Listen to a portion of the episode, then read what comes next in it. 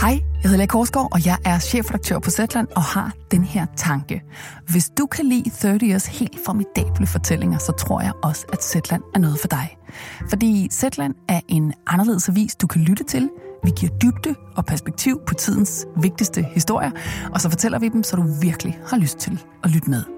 Du kan blive medlem lige nu for en 20 for de første to måneder, så hop ind på zetland.dk-30'er eller klik på linket i podcastbeskrivelsen. Så ses vi forhåbentlig i Zetland-appen.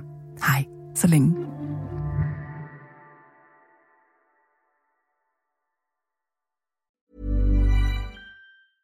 Hey, I'm Ryan Reynolds. At Mint Mobile, we like to do the opposite of what Big Wireless does. They charge you a lot we charge you a little. So naturally, when they announced they'd be raising their prices due to inflation, we decided to deflate our prices due to not hating you.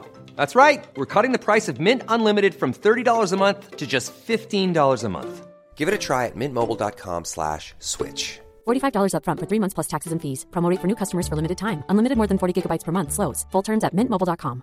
I'm Sandra, and I'm just the professional your small business was looking for. But you didn't hire me because you didn't use LinkedIn jobs. LinkedIn has professionals you can't find anywhere else, including those who aren't actively looking for a new job but might be open to the perfect role, like me.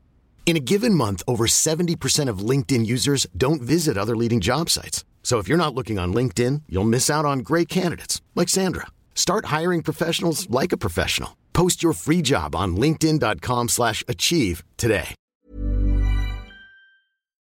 Til en podcast for Third Ear.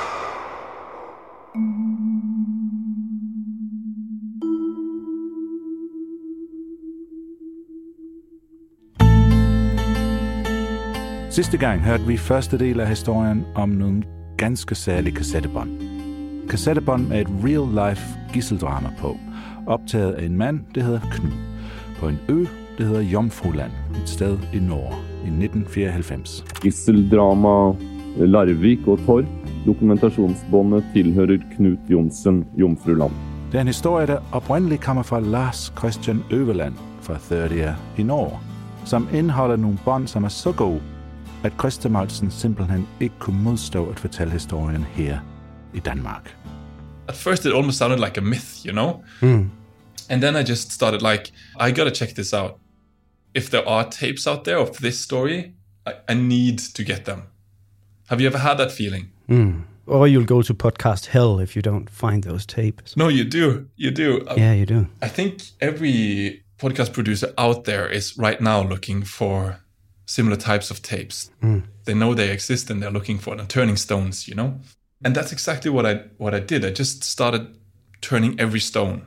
But then a rumor turned up because in 2000 there was a action Norwegian action film called Deadline Torp.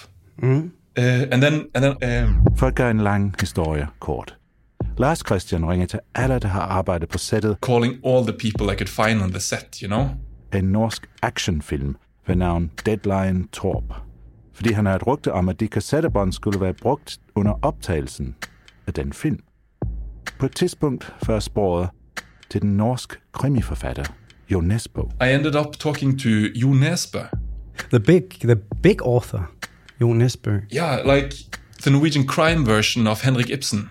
Yes. Um, and he could also he he wrote the final version of the script because they needed it to, to have more action, and that's when Jo Nesbø came in. But he didn't have them either. Efter en lang eftersøgning finder Lars Christian frem til instruktøren af den film. Og han guider Lars Christian til et Pelican Self-Storage rum et eller andet sted i Oslo. Og der ligger en flyttekasse, hvor han finder båndene. In some card boxes underneath old pictures of his family, we we found these cassettes. Do you know how the film director got a hold of his tapes? I asked him that, and he said that he couldn't reveal it. Det er de bånd, som den her historie er bygget op omkring. Mixtape gisseldrama, har vi kaldt den. Og sidste gang hørte vi de første to bånd ud af fem i alt. Så det er tre bånd endnu. Bånd 3 starter med lidt Elton John. Det var det, der lå på båndet, inden Knud trykkede record og optog gisseldramaet. Vi er nået til det punkt i historien, hvor to gisseltager, to professionelle militærtrænede røver, har taget en politikvinde og et ældre ægtepar som gisler i et hus lidt uden for Larvik. Politiets uerfaren gisselforhandler, Frøde, er mødt op, og han er begyndt at snakke med gisseltagerne inde i huset. Og han har lovet dem 5 millioner Deutschmark og 20 millioner norske kroner og en flyvemaskine med en pilot. Jo, men nu, hør på mig nå. Vi har skaffet pengene, og flyet med, hører du mig? Men Frode har løjet for gisseltagerne. Der er ingen penge og ingen flyvemaskine, der står og venter på dem. Hvilket skal vise sig at blive et problem lige om lidt. Christa og Lars Christian fortæller historien herfra. Specialstyrkerne fra Oslo, altså Delta Force, som Frode og lokalpolitiet i Larvik har ventet på i timevis? De ankommer på et tidspunkt omkring klokken 4 om morgenen. På de kassettebånd, som Knud Jonsson fra Jomfruland har optaget, Og når det var, nå kommer der andre inn og truer. der kan man høre ham selv indtale på båndet, Eh, at beredskabstropperne er ankommet, og at de har omringet huset. Det har han hørt i politiradioen. Eh, eller noen rundt huset. Klokken er 04.08, siger han. Og klokka er eh, 04.08. På det her tidspunkt, der har politiets specialenhed altså omringet huset. og gør sig klar til at storme huset. Men det må gisseltagerne inde i huset for alt i verden ikke finde ud af. What's the strategy about the media? Yeah, that's that's an interesting one because the police sends out a, a message to the Norwegian media that they tell them that of course they can report on the event, but they must not report on anything tactically that the police is doing. The Delta Force surrounding the house and and getting ready to to knock down the doors and the snipers positioning themselves to basically shoot shoot them in the head. And and the Norwegian media they, they don't do that you know? They say that there's a hostage situation and and and so on. But that message does not go to Swedish media Inde i huset hos det ældre ægtepar er situationen temmelig anspændt. De to gisseltager er helt op at køre. De har ikke sovet i snart to døgn. De har også drukket nogle øl. Og de har talt med Frode i politiradioen i en 4-5 timer nu. De er ved at miste tålmodigheden. Og det går ud over Svarnhild. Den politikvinde, de har taget som gissel. Han ene sa jeg var så lik svigermora hans, så han kunne godt tenke sig at skyte mig. Du ligner min svigermor så meget, at jeg kunne tænke mig at skyde dig, siger en af gisseltagerne til hende. Svarnhild beder gisseltagerne om at tænde for radioen, så de kan tænke på noget andet lidt, siger hun. Og det gør de. Og så har vi problemet. Radioen i det ældre ægtepars hus er indstillet på svensk radio. Det viser sig, at manden i huset er svensker, så de hører svensk radio derhjemme. Og i svensk radio fortæller de, hvordan politiets specialenheder har omringet huset. Hvordan det ser ud som om, at de har tænkt sig at storme huset. Lige præcis det, som gisseltagerne ikke skulle have at vide. De reagerer voldsomt. Og da fik jeg et slag og et spark, De slår Svarnhild og sparker hende, og ramla ind i et hjørne, indtil hun ligger sammenkrøbet i et hjørne. hvor jeg satt liksom sammenkrøka ned i hjørnet, hvor de sparka og slog mig. Og så kalder de Frode over radioen, Er med? Ja, Frode hører deg, Joey. så han kan høre, at hun får tæsk.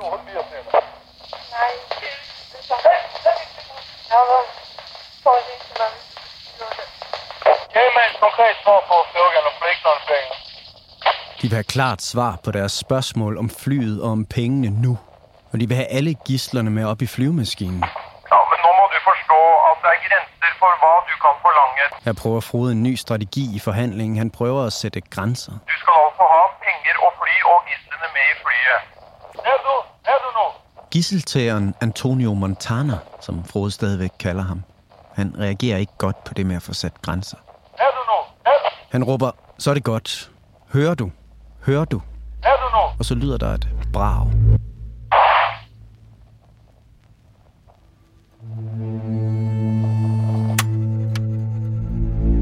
Lyder som et pistolskud. Og så bliver der stille på linjen. Frode og de andre politifolk udenfor ved ikke, hvor gisseltagerne har peget deres pistol hen, da de trykkede af. Men det ved Svarnhild inde i huset. De skjøt i, i Det var i glassdør mellom kjøkkenet og gangen, tror jeg det var. De skyder igennem en glasdør ind i huset, mens de holder sendeknappen på Svanhilds politiradio inde. Så skjøt de i den døra sånn, mens de holdt sendeknappen inne. Det gør de for at vise, at de mener alvor. For å vise de eh, ja, utenfor at de mente alvor. Der er stille et par minutter på radioen. Og så, så kommer Frode igennem igen. Nå må du først bekrefte for meg at alle tre gislene er uskadd. Frode beder om bevis på, at alle gislerne er uskadt. Kan du bekrefte det for meg, over? Antonio Montana er siger, at gislerne har det bra. Og så holder han radioen hen til dem, Hallo? en af gangen. Først det ældre ægtepar, Da vil jeg gjerne snakke med min kvinnelige kollega, over. og så beder Frode om at tale med Svanhild.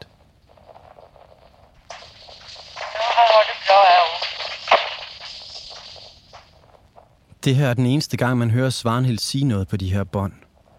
Hun siger, hun har det bra, men hun lyder bestemt ikke, som om hun har det godt. Til sidst tager Antonio selv radioen Og jeg har det bra også, og siger, at han også har det bra, du så længe Frode ikke prøver på noget. Situationen virker til at være faldet lidt til ro igen. I hvert fald fra hvor Frode står, men det er bare fordi, han ikke ved, hvad gisseltagerne laver inde i huset. When they hear that the Delta Force has surrounded them, they start looking for a way out. The Delta Force is now ready to strike. But then they find um, a car key. And coincidences that the old man, he's just bought a new car, a red Volvo. And you can actually, in that house, you can walk from the inner part of the house into the garage without going outside. So now they found the keys and the car. And just as they're about to strike, they can see the garage gates opening and a red Volvo driving out. And in the front seat is the old man sitting with his sixpence and his both his hands on the wheel, looking straight forward. And in the back seat, you have the um, old woman on the left side, and the policewoman on the right side, and the two kidnappers are sitting in between them. So all of a sudden they're out. Yeah, and now they're aiming towards the nearest little airport outside Lauvik. And this is where Frode has been telling them to go and Yeah. and get their plane, right? Yeah, yes, exactly. Yeah, that's so they go there because to wait on their plane that is not arriving, of course. Den her nye situation er et problem for Frode af flere forskellige grunde. Det største problem er, at den flyvemaskine, han har lovet gisseltagerne, den holder ikke på flyvepladsen. Frode har ellers lovet dem, at pengene er klar, og at flyvemaskinen er klar, og at de bare venter på en pilot. Men om cirka 20 minutter, når den røde Volvo når frem til flyvepladsen, så vil det blive meget tydeligt, at Frode har løjet. Ja, det er Knud Jonsson kommenterer på båndene hjem fra Jomfruland. nå er de altså på vei. Nu er de på vej, siger han. Eh, nærmer seg Torp. De nærmer sig Torp, siger han, der hvor flyvepladsen ligger. Ja, Frode svarer. Knud Jonsson kan nok også godt fornemme, at det her er på vej i en helt forkert retning. Vi er på vei, Knut. Vi er på vej nu, siger de til Frode i radioen. Skaper en veldig vanskelig situasjon nå, altså, Montana. Frode prøver at få dem til at vende om og returnere til huset, hvor de kom fra. Og det lureste er om du returnerer til der du var, over. Der hvor politiets Delta Force var næsten klar til at storme dem. Men det vil de ikke. Vi er på vei ned, Vi er på vej nu, siger de, og vi kommer vente i Søyda. og vi kommer til at vente på piloten i flyvemaskinen. Kom. Frode kører efter den røde Volvo i en politibil, sammen med et helt følge af andre politibiler. At this point, there's a whole caravan following them. And it's quite easy to follow them because the old man in the house, he's a guy that keeps to uh, rules. And he's just gotten this car. And I've, I've read the instruction book of the car. And in the instruction book of the car, it says you have to drive 3,000 kilometers before you go past 60. And the car is totally new. And the robbers tell him to speed up because they got the fucking police after them. Hmm. But he refuses to drive over 60 kilometers. And it's absurd because in the back seat, his wife is sitting with a gun to her head and he's refusing to drive over 60. yeah, I know. It's, This is an absurd situation. It is. right. It is. Yeah. And then they're still talking to Frode on the radio, right? Frodes presserende opgave nu, det er at finde på en god undskyldning til, hvorfor flyet ikke holder på flyvepladsen, når de når frem. Vi har vært i kontakt med Torp nå, og flyet dit, det er i Oslo. Frode fortæller, at deres fly er fløjet til Oslo For å fjule akkurat nå. for at tanke brændstof, Det er for å fjule i Oslo. men at det er på vej tilbage. Men gisseltageren siger bare, Når vi kommer til pladsen på når vi kommer til Torp flyveplads, så holder flyet klar til os, og dørene står åbne. Frode prøver at forklare igen. Ja, men jeg sa til deg Jamen, jeg sagde jo til jer, at det vil tage to timer, før piloten er her, og i mellemtiden, Og i mellomtiden sendte vi flyet til Oslo for fjuling. der har vi altså sendt flyet til tankning i Oslo. Her bliver Frode afbrudt i radioen. Ta vekk alle biler! Gisseltagerne vil have alle politibilerne væk, siger de. Nu. Rolig, siger Frode. Rolig. Nu. Få bilerne væk, ellers begynder vi at skyde folk, siger de. Frode og resten af politibilerne sænker farten og lader den røde Volvo køre længere foran dem. Frode. Fortsætter samtalen. Når I kommer til flyvepladsen i Torp, hva har du tenkt å gjøre da, over? hvad er så planen? spørger han. Og svaret er ikke, hvad han havde håbet på. Når vi kommer til flyvepladsen, så skyder vi politiet, og vi skyder gislerne, og vi skyder jer alle sammen. ok? Så skal ni ge en, ha en bra eksempel. Så skal vi statuere et godt eksempel, siger gisseltageren i bilen.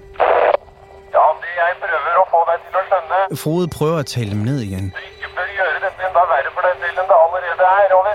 men det her lyder mere og mere som en situation, der er ude af kontrol.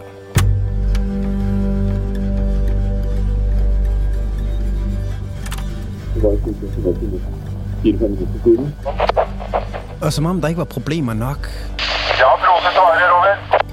Ja, så melder der sig et nyt og meget lavpraktisk problem på banen her. Dette er Frode, jeg kan ikke høre deg, over.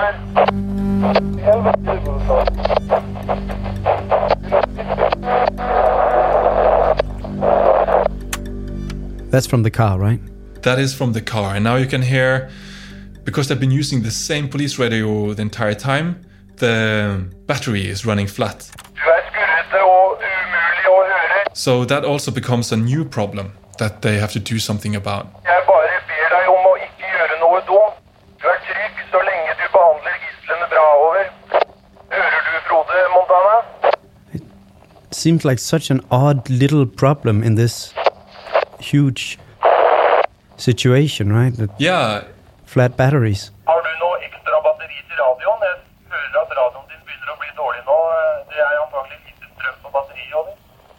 Yeah, yeah, exactly. But as always, it is when problems pile up on top of each other, things really go wrong. Hmm. And now the situation is no longer under control and the communication line is breaking down. Antonio Montana har ikke taget ekstra batterier til radioen med. Så Frode skal have batterierne afleveret til ham, før de kan snakke videre. But but he has to get some batteries to them. Yeah, so what happens is that the top airport, the small little airport outside Larvik, that, that's just a few kilometers away from, from the house that they drive out from. And once they get there, they go into the middle of the parking lot. And Frode, he's now standing around a corner of a house. In order to communicate with them, he, he has to shout over the parking lot from around the corner. And that's when they say, We need you to come over with a new battery. And he suggests that, well, can't can't we just throw your battery? Can we drive a battery over to you in, in a in a safe car? But they respond that if you don't walk slowly over to us and the car with a battery, we're going to shoot your colleague. And as a further statement, what they do is they fire a shot right above the policewoman's head out of the window towards Frode. They mean business. They they do mean business, and, and at this point they've been up for almost three days without sleep. Oh God. So they're getting they're getting fairly desperate. So what is what does he do, Frode? Well, Frode breaks the manual that he's brought with him, and he puts on a, a vest and he walks slowly over to the car with his arms up in the air and a battery to the police radio in his right hand to hand it over to them. Og så når vi til Frodes vel nok største fejl som gisselforhandler den her stressede nat. Frode beslutter sig for at gå hen og aflevere batterierne selv til de to bevæbnede og militærtrænede gisseltager. Dem, der ikke har sovet i tre døgn. Og som han har fortalt løgne til hele natten. Dem, han må regne med vil finde ud af lige om lidt, at der ikke er nogen flyvemaskine på vej, og at pengene aldrig kommer. Politibetjenten Svarnhild sidder som gissel på bagsædet af bilen, Og så kom Frode og hun ser sin kollega, gisselforhandleren, ut til, til bilen. komme gående med armene i vejret hen over parkeringspladsen. Og så tænker hun, Jeg skjønte jo at det kom ikke til å gå bra, det der. åh oh, nej, det her kommer ikke til at gå godt. For det var jo øh, Passasjersetet foran var jo ledig. Passagersædet foran er ledigt. Det var jo ingen som satt der. Yeah, there's room for one more in that car. Those guys have room for one more. And there's no one they are more pissed at than the guy that has been lying to them. Yeah. Da Frode når hen til bilen med batterierne og bøjer sig for at kigge ind ad vinduet, så kigger han direkte ind i løbet af en pistol. Og han får at vide, at han skal sætte sig ned på passagersædet lige nu. Hvis ikke han vil skydes i hovedet.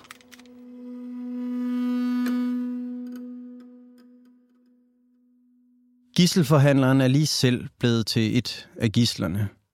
Hos nogle gisselforhandlere, der er meget vrede på ham. Og da gikk jo egentlig mye av aggresjonen øh, over på, på Frode.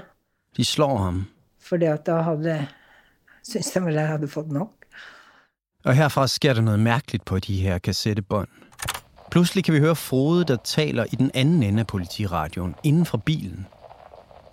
Nu sidder Frode med en pistol i nakken og stiller det spørgsmål i politiradioen, som gisseltagerne har stillet ham så mange gange i løbet af den her nat. Når kommer flyet og pengene over? Hvornår kommer flyet? Hvornår kommer pengene? Frode ved som den eneste i bilen med sikkerhed, at flyet og pengene, de kommer aldrig. At det ikke bliver sådan, at den her situation kommer til at løse sig. Nu er det tid til at høre fra gisselforhandleren, eller gislet, Frode selv. Lars Christian har snakket med ham om de timer, han tilbragte i den bil den morgen. Eh, Jeg visste at det kom til å gå liv i et sånt tilslag. Jeg visste at det ville bli brukt skarpskyttere. Frode ved, at det her kommer til at ende med, at nogen vil blive skudt. Han ved, der er snigskytter rundt omkring på lufthavnen, der ligger og peger på dem med deres rifler. Og jeg visste hvor mye det skulle til Men han ved også, hvor stor en beslutning det her er for hans chef, politimesteren. før en politimester i en liten by som heter Larvik i Vestfold skulle ta beslutningen om, om et tilslag. Det er en svær ordre at give. At en skarpskytte skal skyde ind i en propfyldt personbil. I en sånn bil hvor det sitter altså seks mennesker trengt sammen i en liten personbil. Fyldt med civile. Med politifolk. Og med to gisseltager. Eh, uten nesten noe avstand imellom seg. Gisseltagerne tager Frodes skudsikre vest af ham og hænger den op i vinduet ved siden af Svarnhils. Det gør de for at gøre det svært for politiets snigskytter at skyde ind i bilen. Så lænker de Frodes hænder på ryggen med hans egne håndjern. Så nu sidder han der på forsædet som et menneskeligt skjold. Og så sætter gisseltagerne en deadline. De beder Frode om at sige den i politiradioen. Vi vil ha flyet og pengene her De vil have penge og flyet her innen en time fra nå, inden for en time, eller så begynner de å likvidere, ellers begynder de at likvidere. og jeg blir den første. Og jeg bliver den første, siger Frode i radioen. Over. Klokken er 8 om morgenen, så Frode har indtil klokken 9. Lige foran ham på flyvepladsens kontroltårn hænger et kæmpe stort ur, hvor Frode kan se minutterne tikke fra 8 mod 9. Jeg husker tankene mine når jeg satt i bilen og klokka tikka mot ni, rett foran ansiktet mitt. Frode tænker på sin familie. Ja, jeg, jeg, jeg tenkte på hvem, hvem er det som skal fortelle familien min dette her? Og på hvem der skal fortælle dem, hvad der er sket. Var vi godt nok forsikra, sånn at kona mi kunne jeg, greie seg i fortsettelsen? Og han tænker på, om han er godt nok forsikret til, at hans kone kan blive i huset. Tasken med pengene fra det røveri, som det hele startede med, den står på gulvet ved forsædet mellem benene på Frode. Og tasken står åben. Frode kan se pengene ned i den. Og når klokka ni begynte å nærme seg Da klokken nærmer sig de ni, Den ene da bøyde seg fram mellom forsetene læner en af røverne sig frem og dro igjen glidelåsen på denne, denne bagen. lyner tasken. Og dytta den helt opp under dashbordet på bilen, altså, og vekk fra mine bein. Og så skubber han den op under bilens instrumentbræt. Og alle forsto at det var for at ikke jeg skulle grise til ransutbytte med blod Alle i bilen ved, at det er for, at Frode ikke skal grise pengene til med blod, når jeg ble skutt. Når han bliver skudt.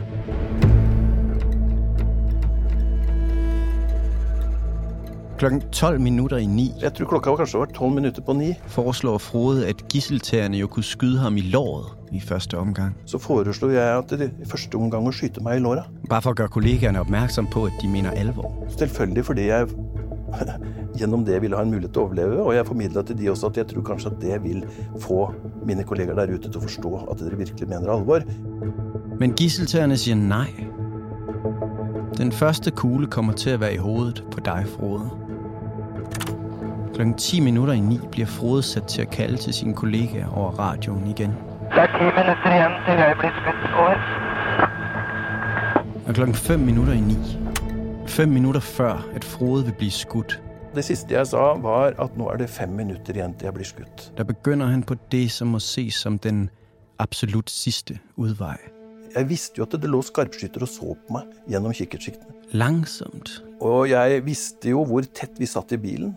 langsomt, Så begynte jeg da de siste fem minuttene langsomt. å bøye meg framover i passasjersetet. Så langsomt, at ingen lægger mærke til det, begynder Frode at bøje sig fremover på forsædet.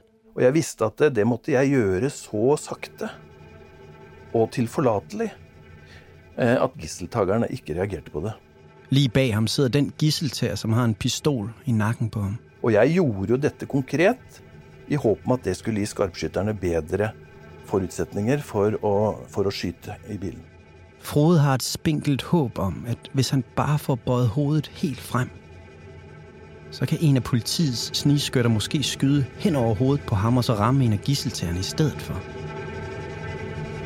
Det lyder som ønsketænkning. Det var lige her, vi kom ind i historien i første del af Mixtape Gisseldrama. Med en snigskytte, der sidder i kontroltårnet og sigter med en riffel ned på den røde Volvo, mens han leder efter et rent skud. Med ganske få minutter til klokken slår ni, og Frode vil blive skudt. Og med en situation, der i den grad er drevet ud af kontrol i løbet af natten og de tidlige morgentimer. Nu kender vi dem, dem der sidder i den røde Volvo. Og om ganske få sekunder vil en af dem blive skudt. Snigskytten ser Svarnhilds ørering glimte i morgensolen igennem sit kikkertsigte. Og så drejer han sin riffel en lille smule til højre, hvor han nu kan se det, han stærkt går ud fra må være en af gisseltagernes pande. Før dækkede Frode for gisseltageren, men nu siger snigskytten i sin radio, at han har et rent skud. Og politidirektøren i Larvik, han siger, så skyd.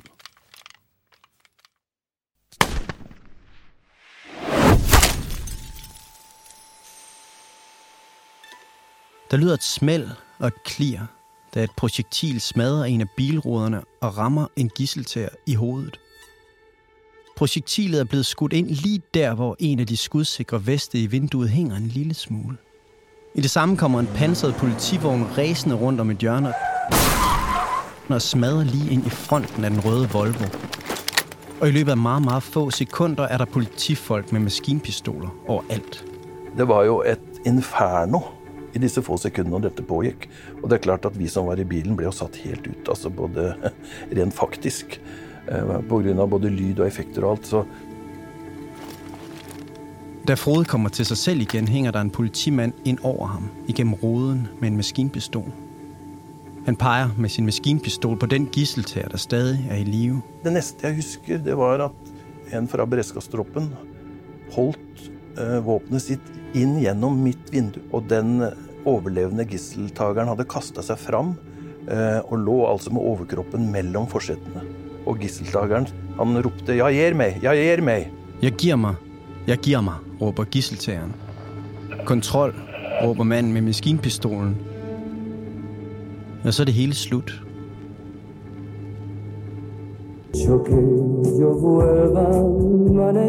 Og her ender det sidste bånd i Knud Jonsson fra Jomfrulands kassettebåndssamling. Med Julio Iglesias hittet Spanish Eyes, som må have ligget på Knuds bånd i forvejen. Men da sier jeg tusen takk. Ha det så godt. Hej. Den ene af gisseltagerne er død. Den anden får 15 år i fængsel. Og Frode og Svarnhilds liv, de er ændret for altid. This is the type of story that changed the life of everyone that was dragged into the escalating inferno. Of course, Frode never had to jump out of an airplane to feel alive again after this. He calmed down a fair share. He even became a politician in the Norwegian parliament at one point for Socialistisk Venstreparti, where he was um, he was especially fighting for those that fell outside of society. How about Svanhild? Svanhild was fairly traumatized afterwards. She kept working, but she was never out in the field again. She said going around, going into a room, not knowing what was behind the door, like she just couldn't do it. But she ends up with a desk job in the police, talking to women that experience violence. And a funny thing is that she becomes really good at listening to those that has really experienced something. So it's quite normal that when she comes to her work, her desk is covered with flowers sent to her by other women. Svanhild fik aldrig at vide, hvem der skød gisseltageren. Jeg, fikk, jeg har jo aldri fått vite hvem det var som skjøt. Hvem der reddede hendes liv. Men vi hadde en sånn samling senere, Men et stykke tid efter, da hun mødte nogle af dem fra politiets indsatsstyrke, og da var det en av de som sa mm, til at der var der en af dem, der sagde, den øredobben har jeg sett før. den ørering der, den har jeg set før.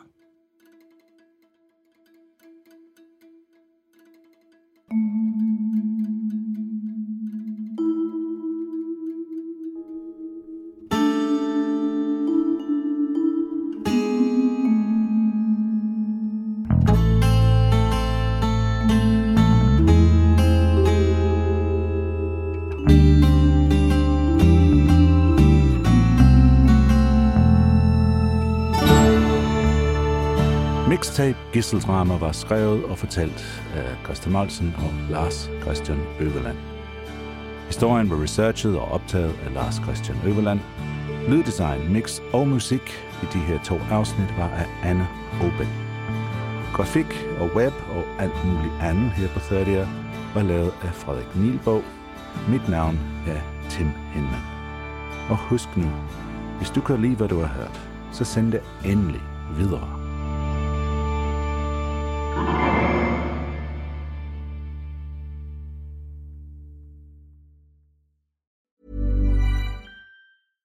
Catch yourself eating the same flavorless dinner three days in a row? Dreaming of something better? Well, HelloFresh is your guilt-free dream come true, baby. It's me, Kiki Palmer. Let's wake up those taste buds with hot, juicy pecan-crusted chicken or garlic butter shrimp scampi. Mm. Hello Fresh. Stop dreaming of all the delicious possibilities and dig in at HelloFresh.com. Let's get this dinner party started.